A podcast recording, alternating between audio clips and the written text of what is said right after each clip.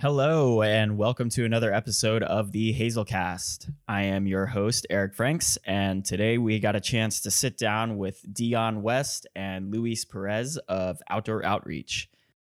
These guys run a leadership course that gives their participants a chance to learn and develop skills needed to run outdoor youth activities, access programming, and more.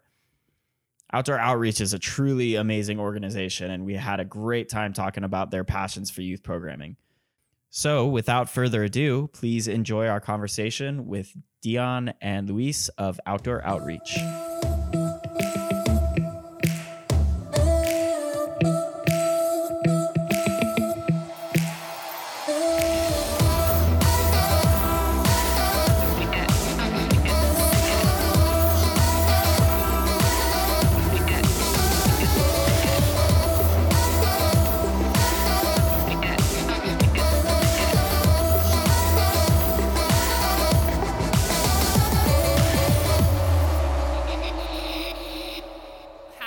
July 5th, guys. We are here today with uh, Luis and Dion from Outdoor Outreach. We're all recovering from our 4th of July antics and funnery. Did you guys feel the earthquake? No. I heard there was one in LA, right? Yeah, it was down here. Like you could feel it down here. It was no. super gnarly. My whole house was shaking for like five minutes. I probably slept through it. What time was it? I was sleeping for a good bit. it was in the morning. It was early, like 9 or so. Yeah, I think it was like uh, like eleven o'clock. Might have been in the water, trying to surf, trying to surf. Did you feel did you feel the wave shaking? It already the, the waves were pretty bad just because it was really windy, so I got out pretty quickly too. I wonder if earthquakes maybe that's what affected like, them. Tidal waves. Yeah, maybe, anything maybe like that's why that. the waves were sucky. Yeah, what if there was just a tsunami? God, you could have ridden the biggest wave of your life. There you go. I would have been prepared. isn't that what uh, earthquakes cause? Is tsunamis and stuff? It has to be like the right kind of earthquake in the If right it's on the place. water. Yeah. If it's in the It's uh because it has to be the kind that does this. Yeah, that, We can totally see that. Like if, if you For those, picture for those not wa- here, not narr- able to see narrate this, my actions. she's doing karate. I have two tectonic plates. One slips under the other, and the other one goes above the other, like a sandwich. like a sandwich. And then it points up, and then it goes makes way. in and out. Okay. Okay. Anyway, back to outdoor outreach. Um, can you guys introduce yourselves and just kind of talk about what specifically you do at outdoor outreach? Then it goes. Oh wow, she introduced us as Louise and Dion. So let's, But we let's- can switch it up for this order now. Dion and Luis. All right. Well, my name's Dion, and um, I'm currently the leadership program assistant coordinator here at Outdoor Outreach, and um, I was a participant with uh, with them, uh, spanning back a good seven, eight years ago when I was a junior in high school. Um, I became a participant when really I wasn't really doing any type of sports, um, wasn't really getting out the house much, and um, you know this great organization gave me the opportunity to just go outside into these outdoor spaces where uh, they they were just not on my radar. Not this organization, not the places that they would take me, and that would actually inspire me to become an instructor and continue uh, that fight to connect more youth in San Diego to the outdoors. Nice. So, what does your job look like day to day for outdoor outreach?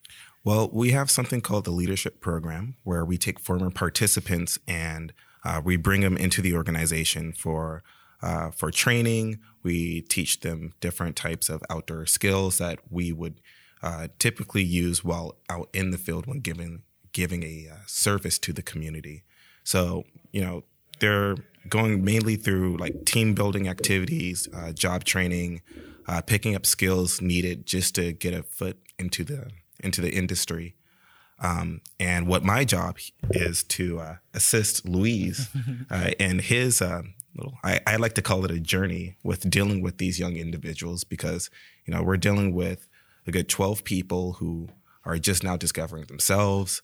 Um, they're in this prime stage in their life where uh, if you invest in them, the amount of growth that they can undergo is just astounding.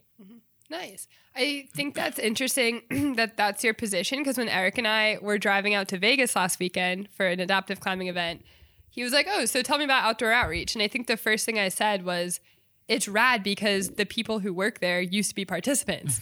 and I think that's one of the neatest things. Yeah, I, I read your bio, and I think it said in there that you you lived here for like ten years before you ever went to the beach or something like that. Yeah. It, do you guys find that is pretty common for for kids around that age that they just don't ever really go outside, or they don't have access to that type of environment, or Yeah, so we have a lot of first here uh, with outdoor outreach. We have a lot of people. It's their first time going on uh, uh, a bike, first time riding a bike, first time uh, learning how to swim. Uh, for me in particular, I lived in San Diego for ten years, and uh, not once have I been to the beach during that time. Mainly due to the fact that both of my parents were working. Um, you know, like when I first moved to San Diego, I was six, and I didn't know anything about the busing system or anything like that, and like I didn't have the knowledge to actually seek out those outdoor spaces. And uh, pretty much what they did was they broke down that barrier. Um, you know, they handled the cost of actually enjoying some of these, these activities because a lot of things like surfing, kayaking, uh, for a lot of people in San Diego, they just can't afford to do that, whether it's an exchange of money or their time that they could be making income for something else. And uh, that's where outdoor outreach pretty much served as like the middleman. Yeah, we um cuz you guys do your benefit dinner once a year, right? Is Yeah, that the, the gala. Yeah, the uh, gala. September 29th, I think it's now. because Maestrom always has a table there, and uh, I think so. I've gone every year except for one year, but this past year there was a girl who talked about how she had also never been to the beach. I was like, man, like what a crazy barrier for something that spans like our whole city. You know, it's crazy. Yeah, I think we always take granted kind of what we already have available to us. We're like, oh, the beach is right there. Uh, San Diego's right here. We've been living here for a while. Um, eventually, I'll do it. And so, I think to begin with, that's almost like the mindset that's out there where um, it is there, but then still, we still need to achieve that um, to get to the other side somehow. And I think right now, like without that outreach, I myself see it as a bridge in a way to where it connects us to those opportunities that are always there, but then we just need a little push. Just like when we go surfing, and then well, we are already giving them a, a good push that can start off a lifelong um, career for them or uh, passion that they would want Yeah. to pursue ever since. So, Luis, what do you do at Outdoor Outreach? Yes. So I am the leadership program coordinator. Um, this is my second year into it. I started last March. Uh, and then it is for the eight week summer program that's happening. Um, it started in June 17th and it'll go through August 9th, which with their following day being kind of like their graduation day. Um, so really looking forward to that.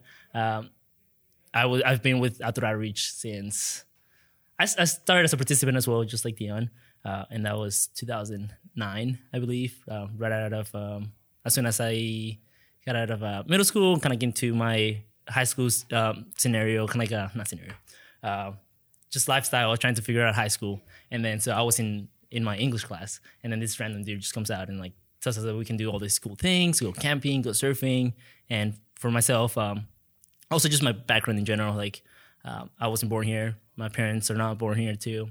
Um, so i think just being able to try the opportunities that he was offering was kind of scary to me but then also really like i was very curious in trying to do so. Um, and so i decided to, to just go for it. And all four years of my high school i i was uh, engaged in some capacity uh, while trying to deal with other uh, sports and activities i was doing in high school. Uh, but i think after i graduated uh, 2012 I was able to um, be engaged a lot more, and then figured like, hey, um, this is something I really like to do, and so I was I was keeping it part of my um, part of my life as uh, I'm also trying to do uh, part time work, and I wasn't able to go to college, so then kind of just trying to make my my ends meet somehow, uh, but also doing what, what I really enjoyed, which was. Um, also, not just the rock climbing part, but then also being able to help those students that were once like me. Yeah, that's a really interesting structure. How they kind of, you know, a lot of the participants end up in your in your leadership roles. Mm-hmm.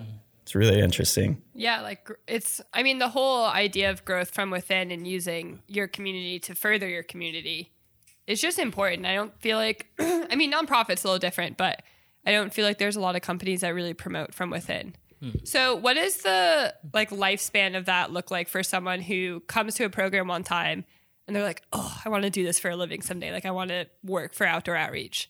Like, what does that leadership program process look like? I think this summer we do spend it a lot on just for them to get more comfortable with themselves and being in a new group of 13. And so within that, they're learning social skills. Um, and then through outdoor outreach, a lot more job training, and then trying to figure out what life is after after high school. This is the first summer uh, for a lot of them that they just graduated high school.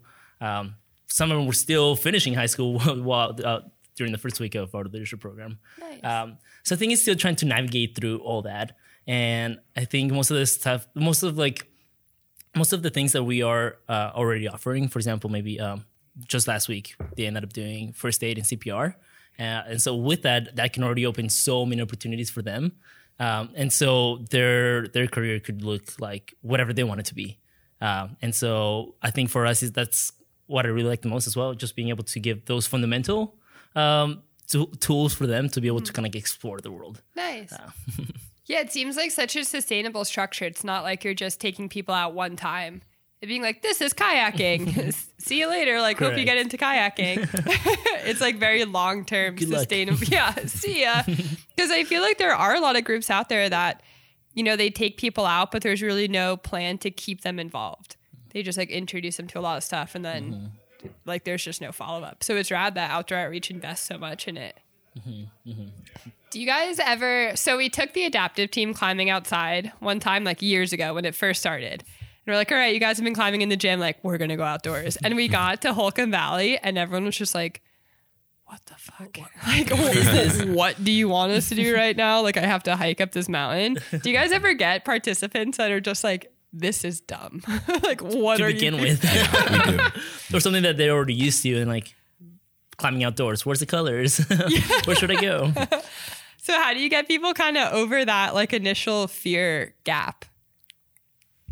Well, um, you know, if you would to come into the organization and if you would to come with us out on the field, you'll most likely hear like a little term called challenge by choice, where uh, we don't pressure anyone to um, do anything that they are just not comfortable to do or, or to do anything at that, but we will insist uh, that they do push their barriers just for the sake of growth.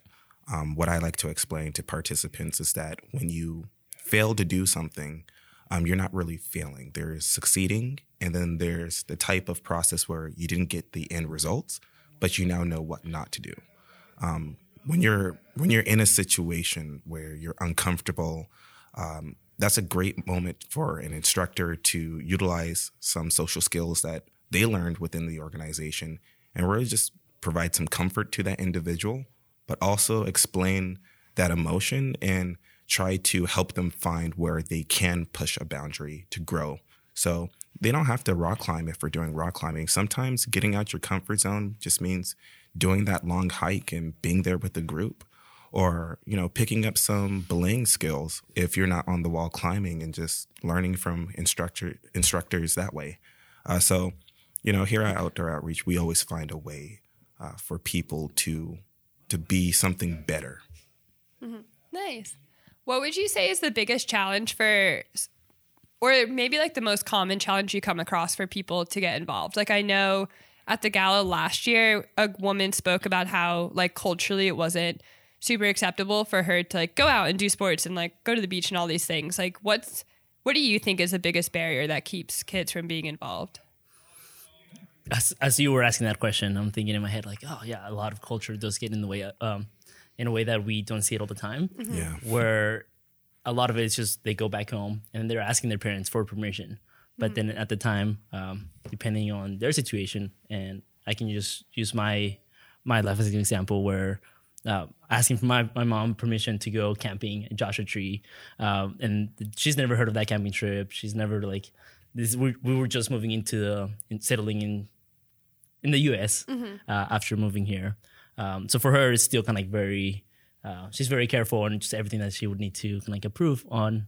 Um, and so I think just being able to have the parents also get that buy-in and understand why the outdoors would be um, a good place to be able to spend more time, to invest more time. I think that that's uh, uh, kind of like a challenge. But even for those students that are all for it, their parents are all for it. Uh, I think um, I think already the student has a lot of self initiative that I, I don't want to say like no matter what they did, they'll su- succeed.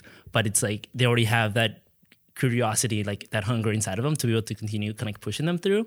Um, but I kind of like steered away from the question a little bit. But I think that's where I see most of it is just kind of the culture that we can do a little more buy into from kind of trying to educate um, their parents as well. Nice. Is there any kind of application process? Like, does someone need to apply and get accepted to come on these trips? So with the leadership program that we, uh, Dan and I are running right now, um, there is an application process. We can only, there's this year, I think it was 30, 34 that applied, but we can only take 12. Uh, and then we ended up actually taking 13. Um, and then ended up being back, going back to 12. Uh, so it ended up balancing out the numbers. Uh, but yeah, there is a limited number of spaces. There is a lot of people interested. So at least for this program, uh, there is, and so that can also be a barrier in itself already.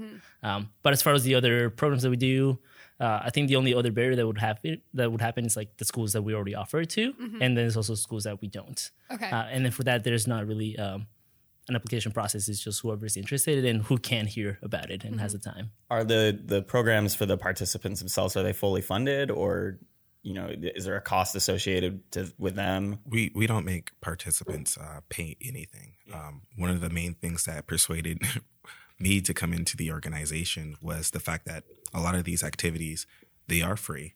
Um, you know, when I first got involved, uh, my friend Sanan told me, "Hey, uh, there's this really cool club that's going to take you out surfing." And the first thing that I thought to my head was like, "Okay, well."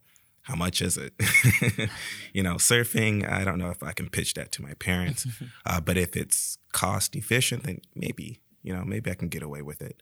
Um, you know, going back to um, what we were talking about earlier about uh, what barriers um, and cultural barriers um, really prevent participants from actually getting to these outdoor spaces is for a lot of uh, young girls, it's just that the fact that they're usually the youngest or that they are the daughter um, of the family, that's enough for uh, their parents just to say, like, all right, we want to meet who these people um, that are taking you to these outdoor spaces.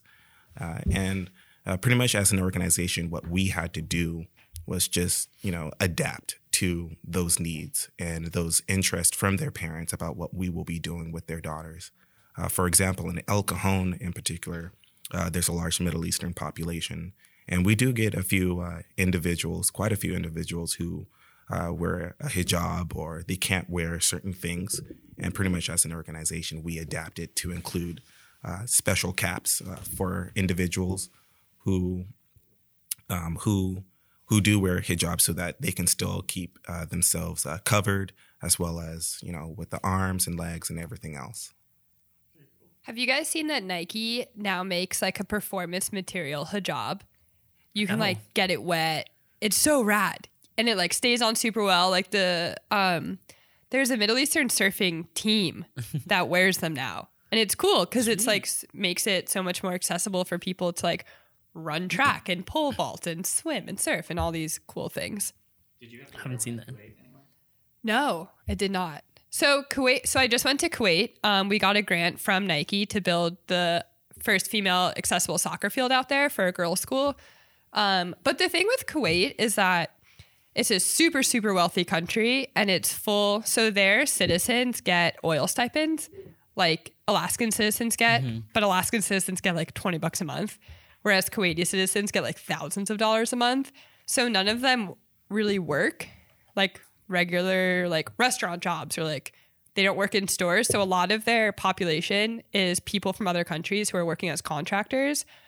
So their culture is a little bit more lenient than a lot of other areas or other countries in that area. So no, I did not have to cover up. Mm. But I did garner quite a lot of attention. And a lot of people asked me if I was sick. I, don't, I don't know if it was translating well, but they're like, "Oh, you're so pale. Are you, are you sick?" I was like, "Nope, just translucently pale." Sorry, but it was like, Translucently pale. okay. well, not today because it was Fourth of July. Um, but yeah, when we were at the school, um, we had a meeting. Well, like the day we cut the ribbon on the soccer field, we invited, well, the school invited parents to come, and to listen to my story and to talk about like why sports should be accessible. Um, and a lot of the parents were just like, why? Why are you doing this? and I was like, oh, sports are fun. They like make you a better person and like they make you a better student. You're more likely to go to college. And these parents were just like, it's Sounds still. That's that's such a crazy response, though. yeah. yeah, they really didn't like me. this pale person's taking our daughters. Yeah. Yeah. and I was showing them um, like a slideshow of some of my adventures, which like there's a lot of climbing photos in it, and they're just like, "You climb those things?" I was like, "Yeah." They're like, "Where do you shower?" I was like, "Oh, I don't." and they're like, "Gross." but it's so interesting because I feel like in the United States, there's this huge push to get more people involved in the outdoors. Like the National Park Service is doing a lot of effort. There's organizations like Outdoor Outreach. So to go to another country where not only do they have physical challenges facing their access to sports, but they have like such a deeply rooted cultural approach to it where they don't even see it as an issue. Like they don't mm. see lack of access to sports even as a problem, you know? So it's crazy. Going back in November for round two. hopefully, hopefully it goes well. Hopefully. Hopefully. Um, so, okay. So we see outdoor outreach at Mesa Rim quite often because you guys come mm-hmm. in once a month. Probably more than that. Yeah. It seems like it keeps getting more and more often, which, but anyway, so outdoor outreach rolls into Mesa Rim and they have like giant duffel bags full of climbing gear and shoes and harnesses. And then just a mm-hmm. bunch of kids come in. And I feel like I always see them at first, like just like very like tucked away. And they're like, what is this place? And then by the end of it, they all seem like they're stoked. Yeah. Would you what would you say is like the that like timeline of how it happened for people, like how they open up to a new sport and what that experience is like for someone who's never been in a climbing gym before? I, I think friends help out a lot just to be able to um, open up. But but even so, the, the the new students that are it's maybe it's the first time there, and then the quiet ones like kind of just still moving around kind of slowly. Uh, but I think even like the challenge of being up there in the wall and then being being vulnerable at that point, but then also uh, engaging trust from the peers that you just met, uh, and then act, uh, using that while being up there, and then also trying to convince yourself to like, okay, you can do this. Yeah, you can go like a step higher. And then I think uh, what Dion was uh, speaking to earlier of challenge by choice, uh, I think they can really feel that at that point. Uh, and then also we, we still like to push them every here and then like oh come on you can do it. Um let's get to like the second hole or like maybe describe a really big hole that's up there or I know there's a lot of like figurines that are can, can be pretty cool while you're climbing. Uh, so yeah we use a, a lot of those goals for them to be able to use that. So when they know that they achieved it and they come back down and we're all high-fiving and talking about like how they were feeling I think that's the, the point where they easily kind of just open up. And then it's just a snowball effect after that I think uh, I've, I've experienced it I've seen it It's crazy that it's like across the board. It could be adults that you know will climb five feet up and be like, "Okay, I'm done," you know, or like, yeah, or like some people won't even get on the wall, or something. There's like a different level. It's not just kids, you know. It's across the board, like what people's comfort level is. Yeah. it's kind of just crazy. yeah, I, I was trying to take my dad out to stand up paddleboarding. Um, and I didn't even know he was he he, he didn't know how to swim. Uh, and so but we got there and like it was the same thing with him, like he just didn't want to do it. Um, and so that's one thing that we also always uh, are not thinking about is the adults are also like I think it's also harder for them to try something new Yeah. and being able to like still be accepted and not and not be seen as like somebody who's showing their true selves and kind of like, being vulnerable at that at that point as well. So.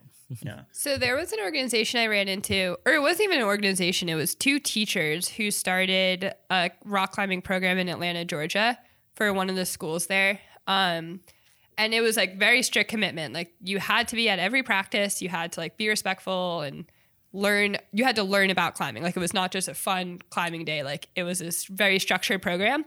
Um, you had to like maintain grades and everything like that. And one of the teachers was presenting at a conference I was at just about their experience with this program. And she was saying um, they had like a couple of kids who just wouldn't show up. But when they would show up, they were like psyched, they were happy to be there, but then they just, their attendance was poor. And they realized it's because they, A, didn't have like athletic clothes to wear every day, or like they didn't have clean clothes, or they weren't able to wash their jersey. And B, they also didn't have like snacks to bring with them. Like they didn't have like lunch to bring or whatever. Um, do you guys experience that as well? Well, not so much. Uh, we provide food for a lot of the participants. We um, offer snacks mm-hmm. uh, ranging from just a few granola bars with fruit and some granola, um, all the way to a full lunch where we give deli sandwiches oh, uh, nice. to participants. So they don't have to worry about food when coming onto a trip with us. Um, as for some students who decide not to come on every trip, uh, that's okay. We do mark down who comes, and mm-hmm. they do have um, first priority just in case there is a scenario where we have a whole bunch of kids who would like to come, um, but we can only bring so much. That's when we take into, into consideration attendance, who's been coming in the most.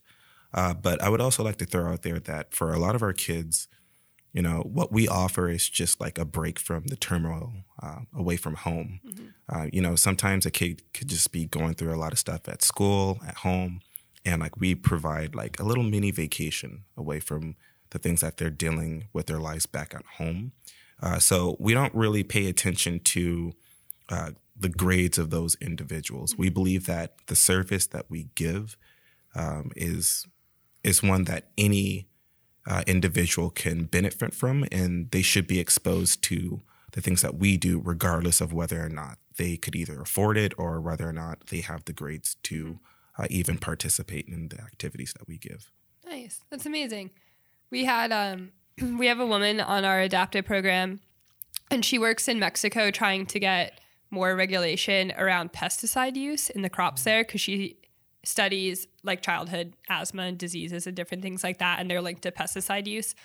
Um, but she gets paid in pesos, which is not an ideal conversion to US dollars. um, but we found that she wouldn't come climbing because she just literally couldn't afford athletic clothes.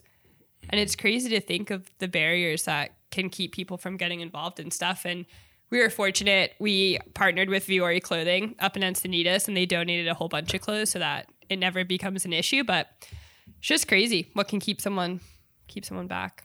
Yeah, you know, we also provide um, gear for mm-hmm. these individuals to actually participate. So we also have clothing that we can give to participants. Uh, let's say we're going on a hike and it's raining, we have rain jackets. Uh, you don't have proper footwear, we have plenty of hiking boots. Uh, same goes for other things like pants, um, goggles, depending on uh, an activity like snowboarding and just stuff like that. So we also cover that as well. Yeah, yeah. I think just clothing in general is can make it or break it. Yeah. Uh, how they take on that sport. Mm-hmm. Uh, during this summer, uh, Prana is helping out a lot too, like just with Outdoor Outreach in general. Mm-hmm. Uh, but then they also helped out with uh, the leadership program from this year and then we went to their headquarters, uh, and then they ended up uh, hooking them up with uh, some pants, uh, shirts, and jackets, uh, which would be really useful for them uh, during our trips to be able to have that athletic wear. Yeah. to be those professionals that they are striving to be for, and then just more resources being added to them because yeah, having yoga pants, having um, even just like some a shirt that you don't mind getting wet or dirty or yeah. anything like that.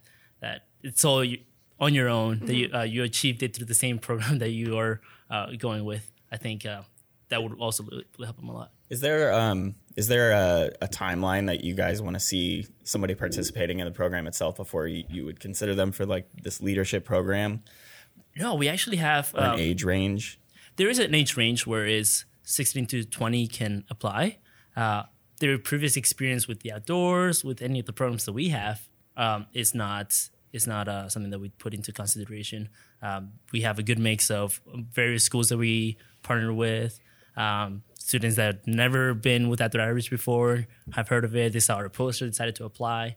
Um, yeah, and then we we ended up having um, a lot of those a, a, good mix of group for that. So so that was really helpful. And I think at that point, um, Dion and I are the their instructors, and we're teaching them like new skills. But I think who they learn the most from is their peers, being able to see where they're coming from, uh, where they've been, and like where they are now, uh, and then just trying to kind of like for them to level up with each other, and then you kind of just uh, learn from each other. That's where I see most of the growth happening as well.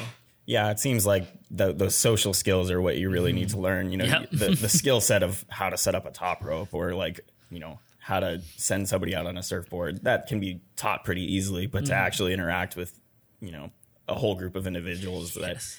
That's probably the hardest part of the whole thing. and already I'm like super impressed by them. When I was in high school at their age, I was not doing. Uh, I, I didn't want to do have the stuff that we're doing now. Uh, and there's a big progression as well from our leadership program. Uh, But kind of like the stuff that they're already doing, and just them as individuals who are still 18, 16, um, taking this uh, level of um, just ownership and all the effort they got to put into it. It's not just something that like, oh, I'm just gonna go do and like have fun on these activities, but they also do put a lot of their effort to be able to grow and continue learning. Yeah. Mm-hmm. Yeah, I feel like I'm always so impressed by just like the way the leadership program participants like handle themselves. Like when we go to these dinners, they all speak with so much conviction and they're so like I don't know, they just have this air about them. Like they are super confident in themselves and they do believe in what they're saying and when I listen to their speeches and just chat with them at the tables, I'm just always so taken aback by like how professional and mm-hmm. how much self respect they portray and all this stuff. Like it just seems like they're gaining so much from you guys. Like when I was 17, I d- did not get up in front of people and like speak about my experience in my life. And to see so many people able to do that in such an authentic way is so neat. But you guys also teach them like how to do a resume and do, do job mm-hmm. interviews and mm-hmm. stuff like that too, right? Yes, yeah, um, yeah. I was gonna say with the the group that you were talking about last year, I was able to to work with them as well, uh, and there was a lot of workshops as well that we would. Uh, also have them like work on telling their story. Yeah. Uh, just for them to have that opportunity to be able to do so, they want to. Um, uh, they just gotta work it out, see how. Um, and yes, uh, resume building is one of the uh, kind of towards the very end, like okay, putting into consideration everything that we've just done, everything that you already had, like from your high school experience and and so on, kind of just trying to put it together. Uh, interview skills too, which they they had to do interviews for the program, uh, and I'm I'm already like really impressed by them since then. Uh, they they all dressed really nice. We still have some of their pictures uh, kind of hung up on that, um, but but yeah, they're they're they're doing a lot just for themselves already. How did you guys decide, you know, as an outdoor focused organization to then like who thought we should make like hard life skills part of this too?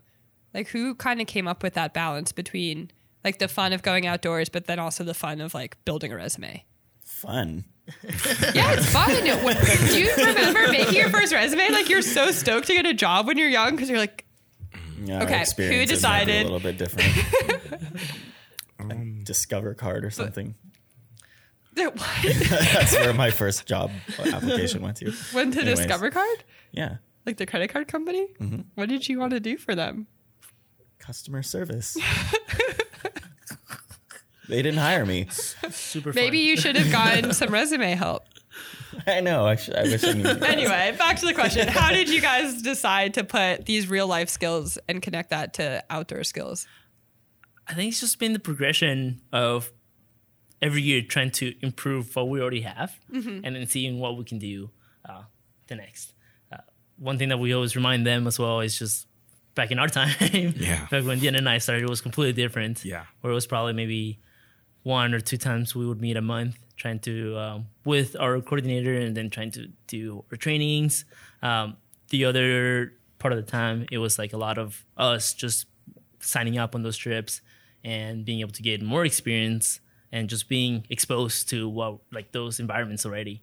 Um, so I think naturally that was the progression that we were going in and being able to like, okay, well, we offer this. What else can we also do? We Yeah. have all this time. Uh, how can we re- restructure? So back then it was like a full year where we would meet and do trainings and kind of like our, uh, after a year or two of doing that, then we would go into new instructors and training and then go up to the, the, the instructor ladder. Uh, but I think it's like now it is emphasized into uh, these it's uh, emphasizing to this eight week program during summer. And so within that time we're also trying to figure out like okay what can we fit in there? What can we not? And so we're trying to be very strategic with uh, what we can offer. And so uh, yeah resume building was one of the ones that uh, kind of stuck in there for a good while but then also trying to add more more resources as like having guest speakers from our own um, community and uh, other instructors that already work with Outdoor Outreach, but not, are not necessarily like they're it's their job to be within the entire time. Um, and so trying to get them being engaged and give them um, a different style of uh, leadership that they can get exposed to. Um, so I think it's just a one big team effort from Outdoor Outreach and trying to continue making it grow. Nice. Yeah, I think it's it's so good to hear that there's organizations stepping up because when I was in high school, all I learned was that mitochondria is the powerhouse of the cell, and like here's how to do a math derivative. And no one was ever like, here's how to be a good person and to like have self value and how to build a resume Or how to do taxes. or how to do taxes. Yeah, I still just gets me. God, I just messed up my What's taxes this past year. Yeah, like why should I not put a thirty thousand dollar TV on my credit card? How does a mortgage work? but it's so it's amazing to hear that there are people who are filling those gaps. You know. Um, do you guys have a favorite program that you do, like the surfing or climbing or camping? Like, what do you have a favorite one?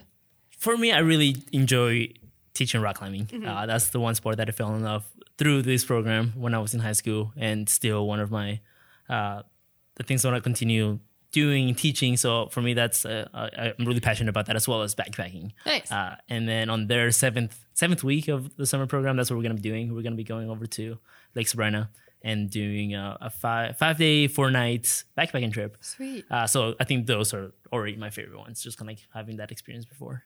And have you gone on to do any like AMGA climbing certifications or anything?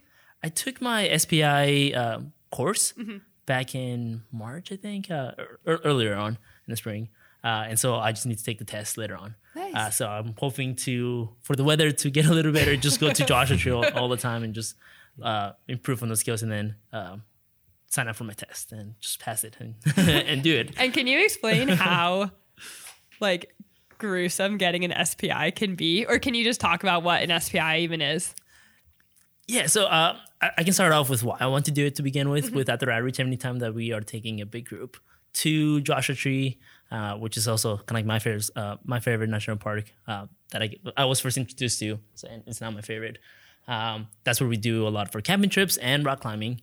Uh, but for us to be able to bring a big group like this and be an organized group into a national park, we need to have an SPI guide, uh, single pitch instructor, and so that certification alone is pretty tough, just because you have to already have a lot of experience in that in that uh, realm of rock climbing, and then being able to also not just do it, uh, like perform yourself, but then also be able to teach other people as you go as you're doing it, and as you're uh, taking them up on this uh, really tall wall, and then they're scared, and so trying to like calm them, but then also just still keeping our cool uh, and like, okay, we got this. But I think it's just a, a lot of things that you got to put together to be able to make a successful trip and have somebody else who's really terrified of uh, the heights and rock climbing and never done it before, and then trying to give them a, a really awesome experience.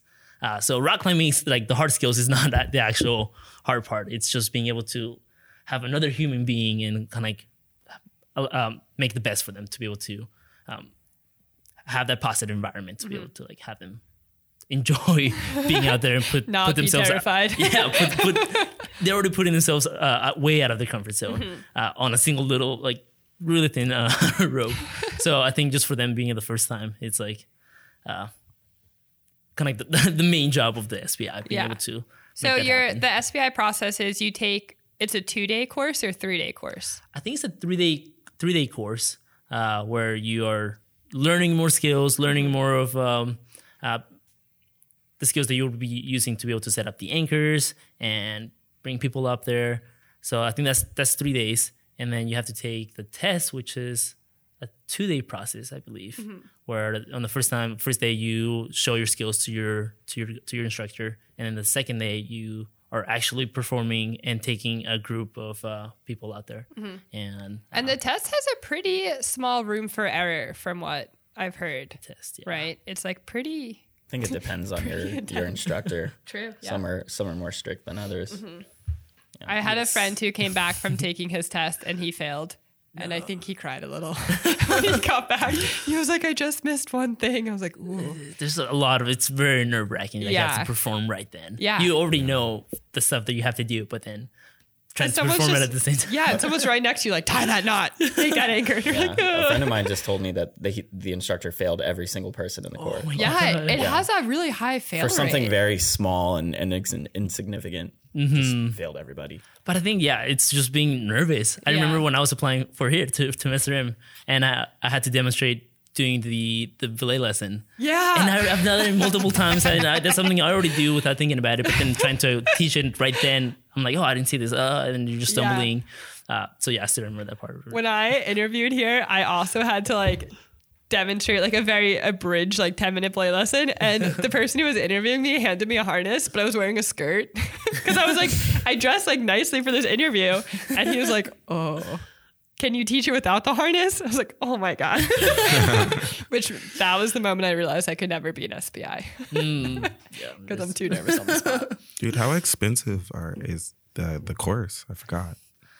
uh, pretty pretty expensive. Pretty It- hefty. it's not guy. cheap. It's not cheap. Yeah, okay, to not begin- it- cheap. it's a it's a two step process to be to begin with. So I think the first one, the the the course, it's a little bit over five hundred. I think five twenty five, five thirty, uh, and then the test itself is another three over a little over three hundred bucks, I think. And you still risk a failing. And you still have the risk of failing, still and you don't get your money back. yeah, no money. is there any financial aid out there for people who want to do that I think AMGA might do uh, scholarships as well for that. Um, the way that I was able to do it, luckily, I was able to um, with Outdoor Outreach, and uh, they have a professional development fund, and me working there full time, I'm able to get like a, a, a a little more portion to be able to pay for for the course. nice So luckily, that was almost halfway taken care of.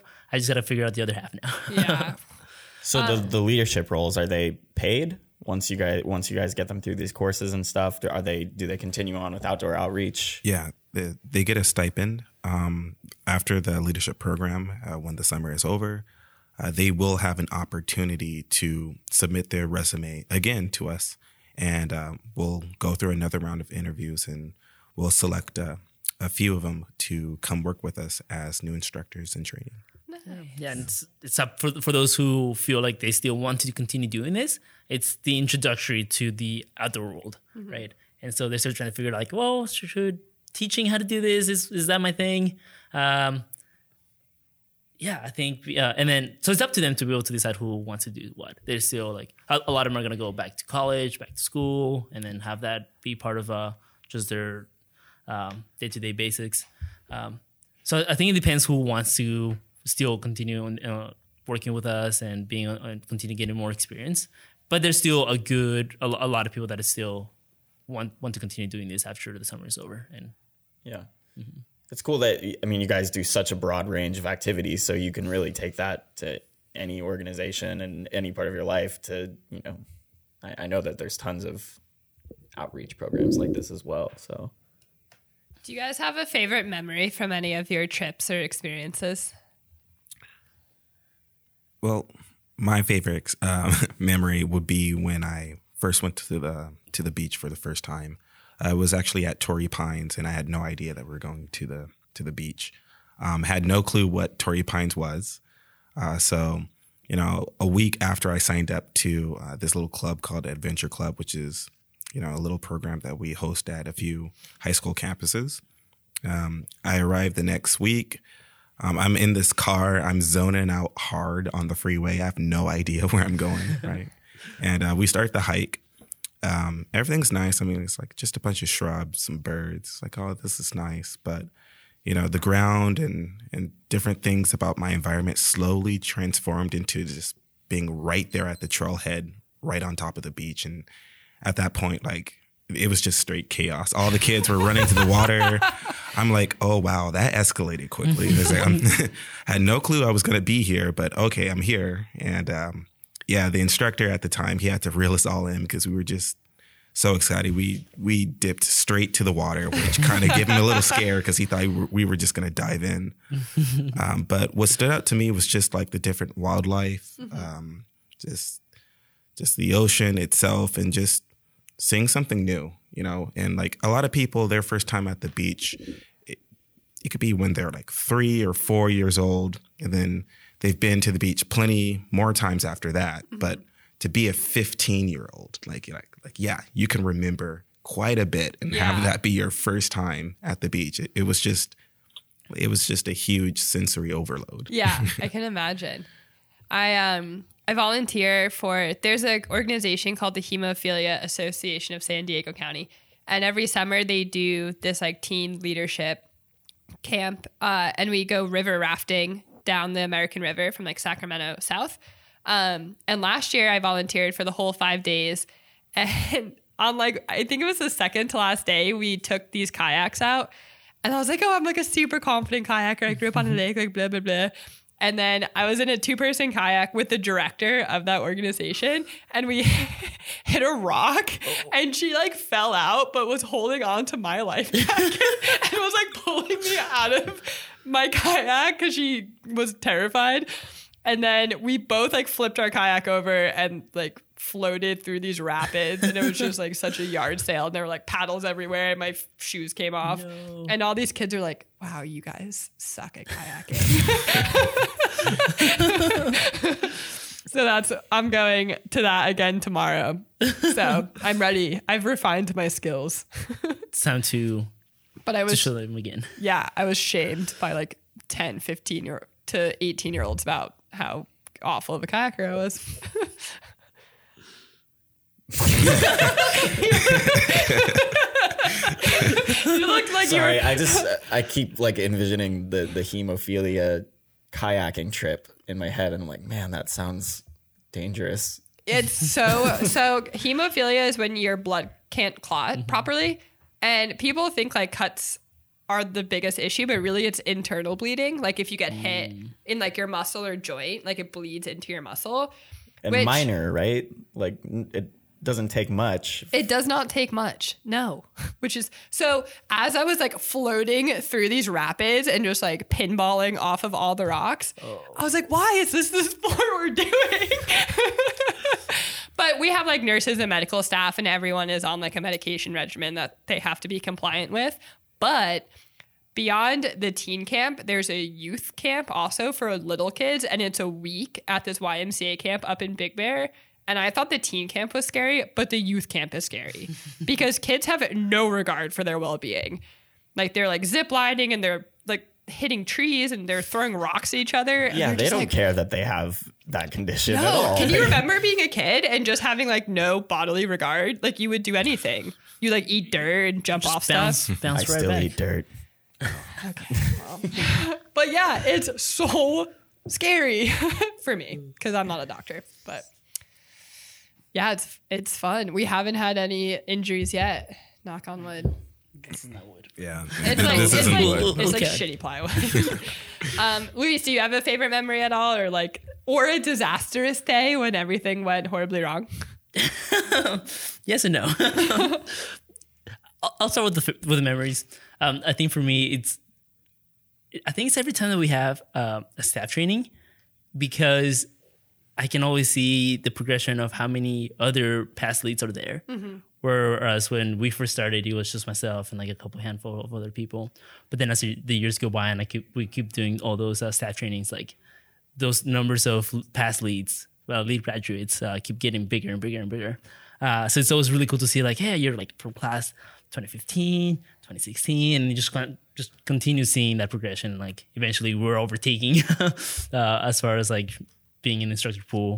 Um, so I think for me, it's not just that a single memory, but it's a it's an occasion that keeps happening, and I'm always trying to fee- uh, see that progression of of, of its growth. Nice. Uh, as far as a disaster thing, um, I think I was in Joshua Tree once, and we just got uh there was where we keep our camping tra- uh, our camping gear. We have a trailer already on site.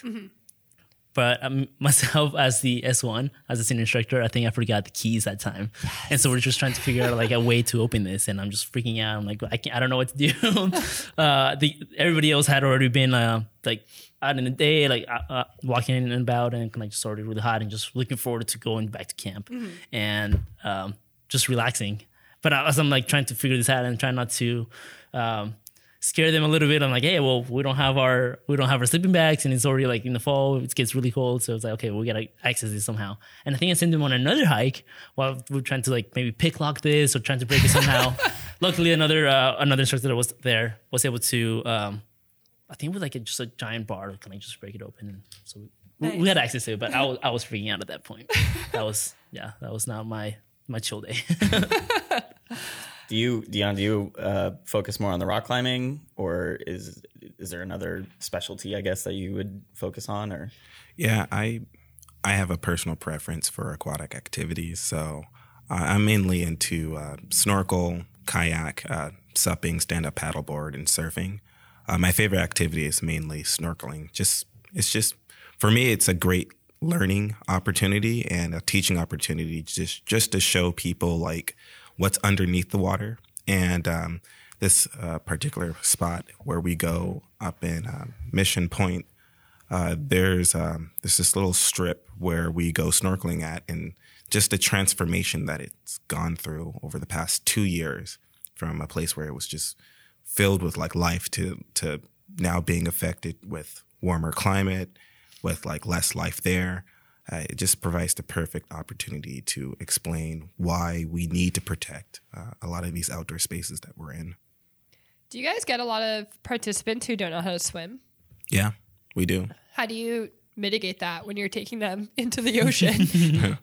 So, uh, for a lot of uh, participants, they'll usually go through like a swim lesson uh, at the at this community pool in San Diego called Colina Pool, right? Colina del Sol. Colina del Sol. All right, and uh, yeah, we we go through swim lessons there. If they don't go through that, let's say they're on a surf trip, um, they're not in deep water to where they cannot touch the ground. Uh, not to mention that they have something fairly buoyant, uh, which is their surfboard to hold on to. Um, uh, you know, the, they're in good hands. cool. Nice. Um, so as we wrap up, what would you guys say is the key that makes outdoor outreach successful? Like if you had to pick one thing and you're like, this is what makes it all work, what do you think that would be? I think the community that it's in. I think the fact that it's, it's here in San Diego and there's all the all the activities that we already do.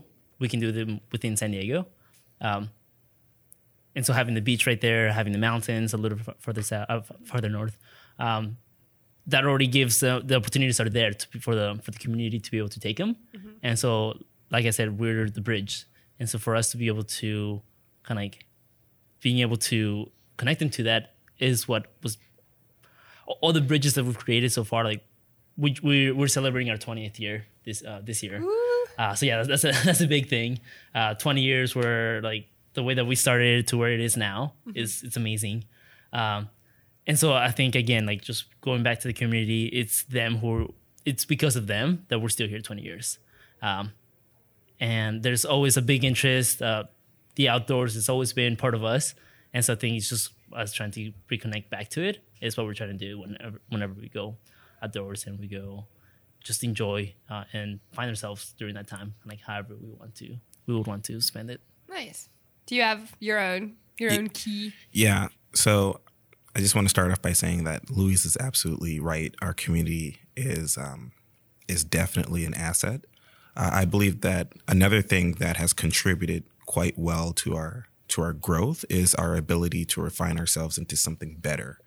Uh, after every trip, we always uh, have a debrief, a debrief with every single individual who was on a trip, and we go over what worked well, what didn't work well, any logistical concerns, anything about the location, and that's how every single trip is like for us, just so that we're constantly picking up information to send up to the people in the front office. Uh, because, yeah, you know, it's great to be a field instructor, but there's a lot of people doing, uh, you know, the behind the behind the scene work. And, um, you know, our ability to take information, ask ourselves, what can we do to, you know, provide a better service for the community next time? Uh, 20 years worth of doing that is what we are right now. And um, I, I believe firmly that that's one of the main reasons why we still exist as an organization now. Cool. So if someone wanted to get involved and become part of the outdoor outreach community or just help out, what are some of the avenues they can take to help you guys? Yeah, I think like right away, just seeking information. Uh, I think that email is info at outdooroutreach.org, um, just for them to be able to figure out like the capacity they can. We are always taking in volunteers. Uh, if they're over the age of 18, um, they they would just need to do uh, orientation, volunteer orientation that happens uh, on every mid the mid Wednesday of every month. Uh, it's always different dates. Um, so that's like just the first way to to start off, just for them to be able to do so. Uh, if they want to work and or still continue being involved with us, um, it will always redirect them to that point, just so that they can get to know Outdoor reach more to begin with, um, and then from there, depending on what they want to do, if they want to work with us, if um, hmm. yeah, I, I think just from there it will continue just moving to where they would want to be. Uh, and I think just we're always also taking in more more instructors and then more staff that we we need as the days go, uh, and as the programs continue growing. Um, so if you happen to be around the area where we're already seeking more help for that specific position, or if you just want to volunteer, I think that's already like a really great way, and it's always open for that. And can people donate like old camping gear or tents or anything like that? Is that helpful as well? Yeah. You know, a lot of our gear is donated. Cool. Uh, not all gear, um, but um, a good chunk of it is donated from uh, individuals in the community, and that goes a long way. Awesome. Sweet. Anything else you guys want to add? Thank you for having us. Yeah, Yeah. it's really Yeah, thanks, great to be able to talk uh, about what we already do and why we're doing it. Yeah, it was so psyched we could get you guys on after after many back and forth Yeah. emails. So, sorry, if I'm a parent and I want to have my kid get involved with your guys' programming, how would I go about doing that? Well, at the moment, we have our summer adventure program where um, we do give parents the option for paying uh, for a, I believe, a week's worth of um, activity. Yeah, where their uh, child will be doing a wide range of activities from surfing, uh, kayaking, and other aquatic activities for the summer. So if you're not enrolled in one of our programs at a particular school, you can still get involved.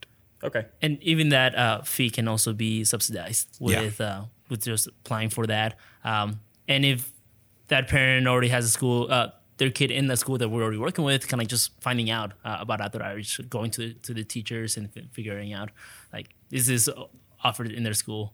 Um, and so yeah, like as the as the years go, we're also trying to make sure that more families who are not in those schools have an, a way to be able to be part of it. Awesome. So you guys are celebrating your 20 year anniversary. If you were to look forward to your next 20 year anniversary, what do you see outdoor outreach as? Oh my gosh. Besides like taking over the universe Oh yeah, and everyone becoming kayakers, you Rock know, climbers. rock climbers. Rock climbers. you know, uh, if if we do survive another 20 years, um, I remember as a participant, I used to think that, you know, Outdoor Outreach was such a great look, um, organization that we do need to expand. And in 20 years, I would love to see multiple locations. Ooh, like chapters. Yeah, that'd be amazing. yeah, having more, at least within around San Diego, having multiple houses for us, not not houses, but like uh, places for us to be able to like already have gear ready to go. Like maybe one by the beach, and then we can just like have all the camping gear next to it, and then kind Yeah. of just surfing. Uh, the same thing for rock climbing. We can just already have a set somewhere where we would be uh, it would be needed. Um, but yeah, I think just also uh, the staff members is who who makes outdoor outreach uh, keep going. And so as long as we have good people, it'll be it'll be going to good places. Do you guys ever see outdoor outreach doing work in other countries?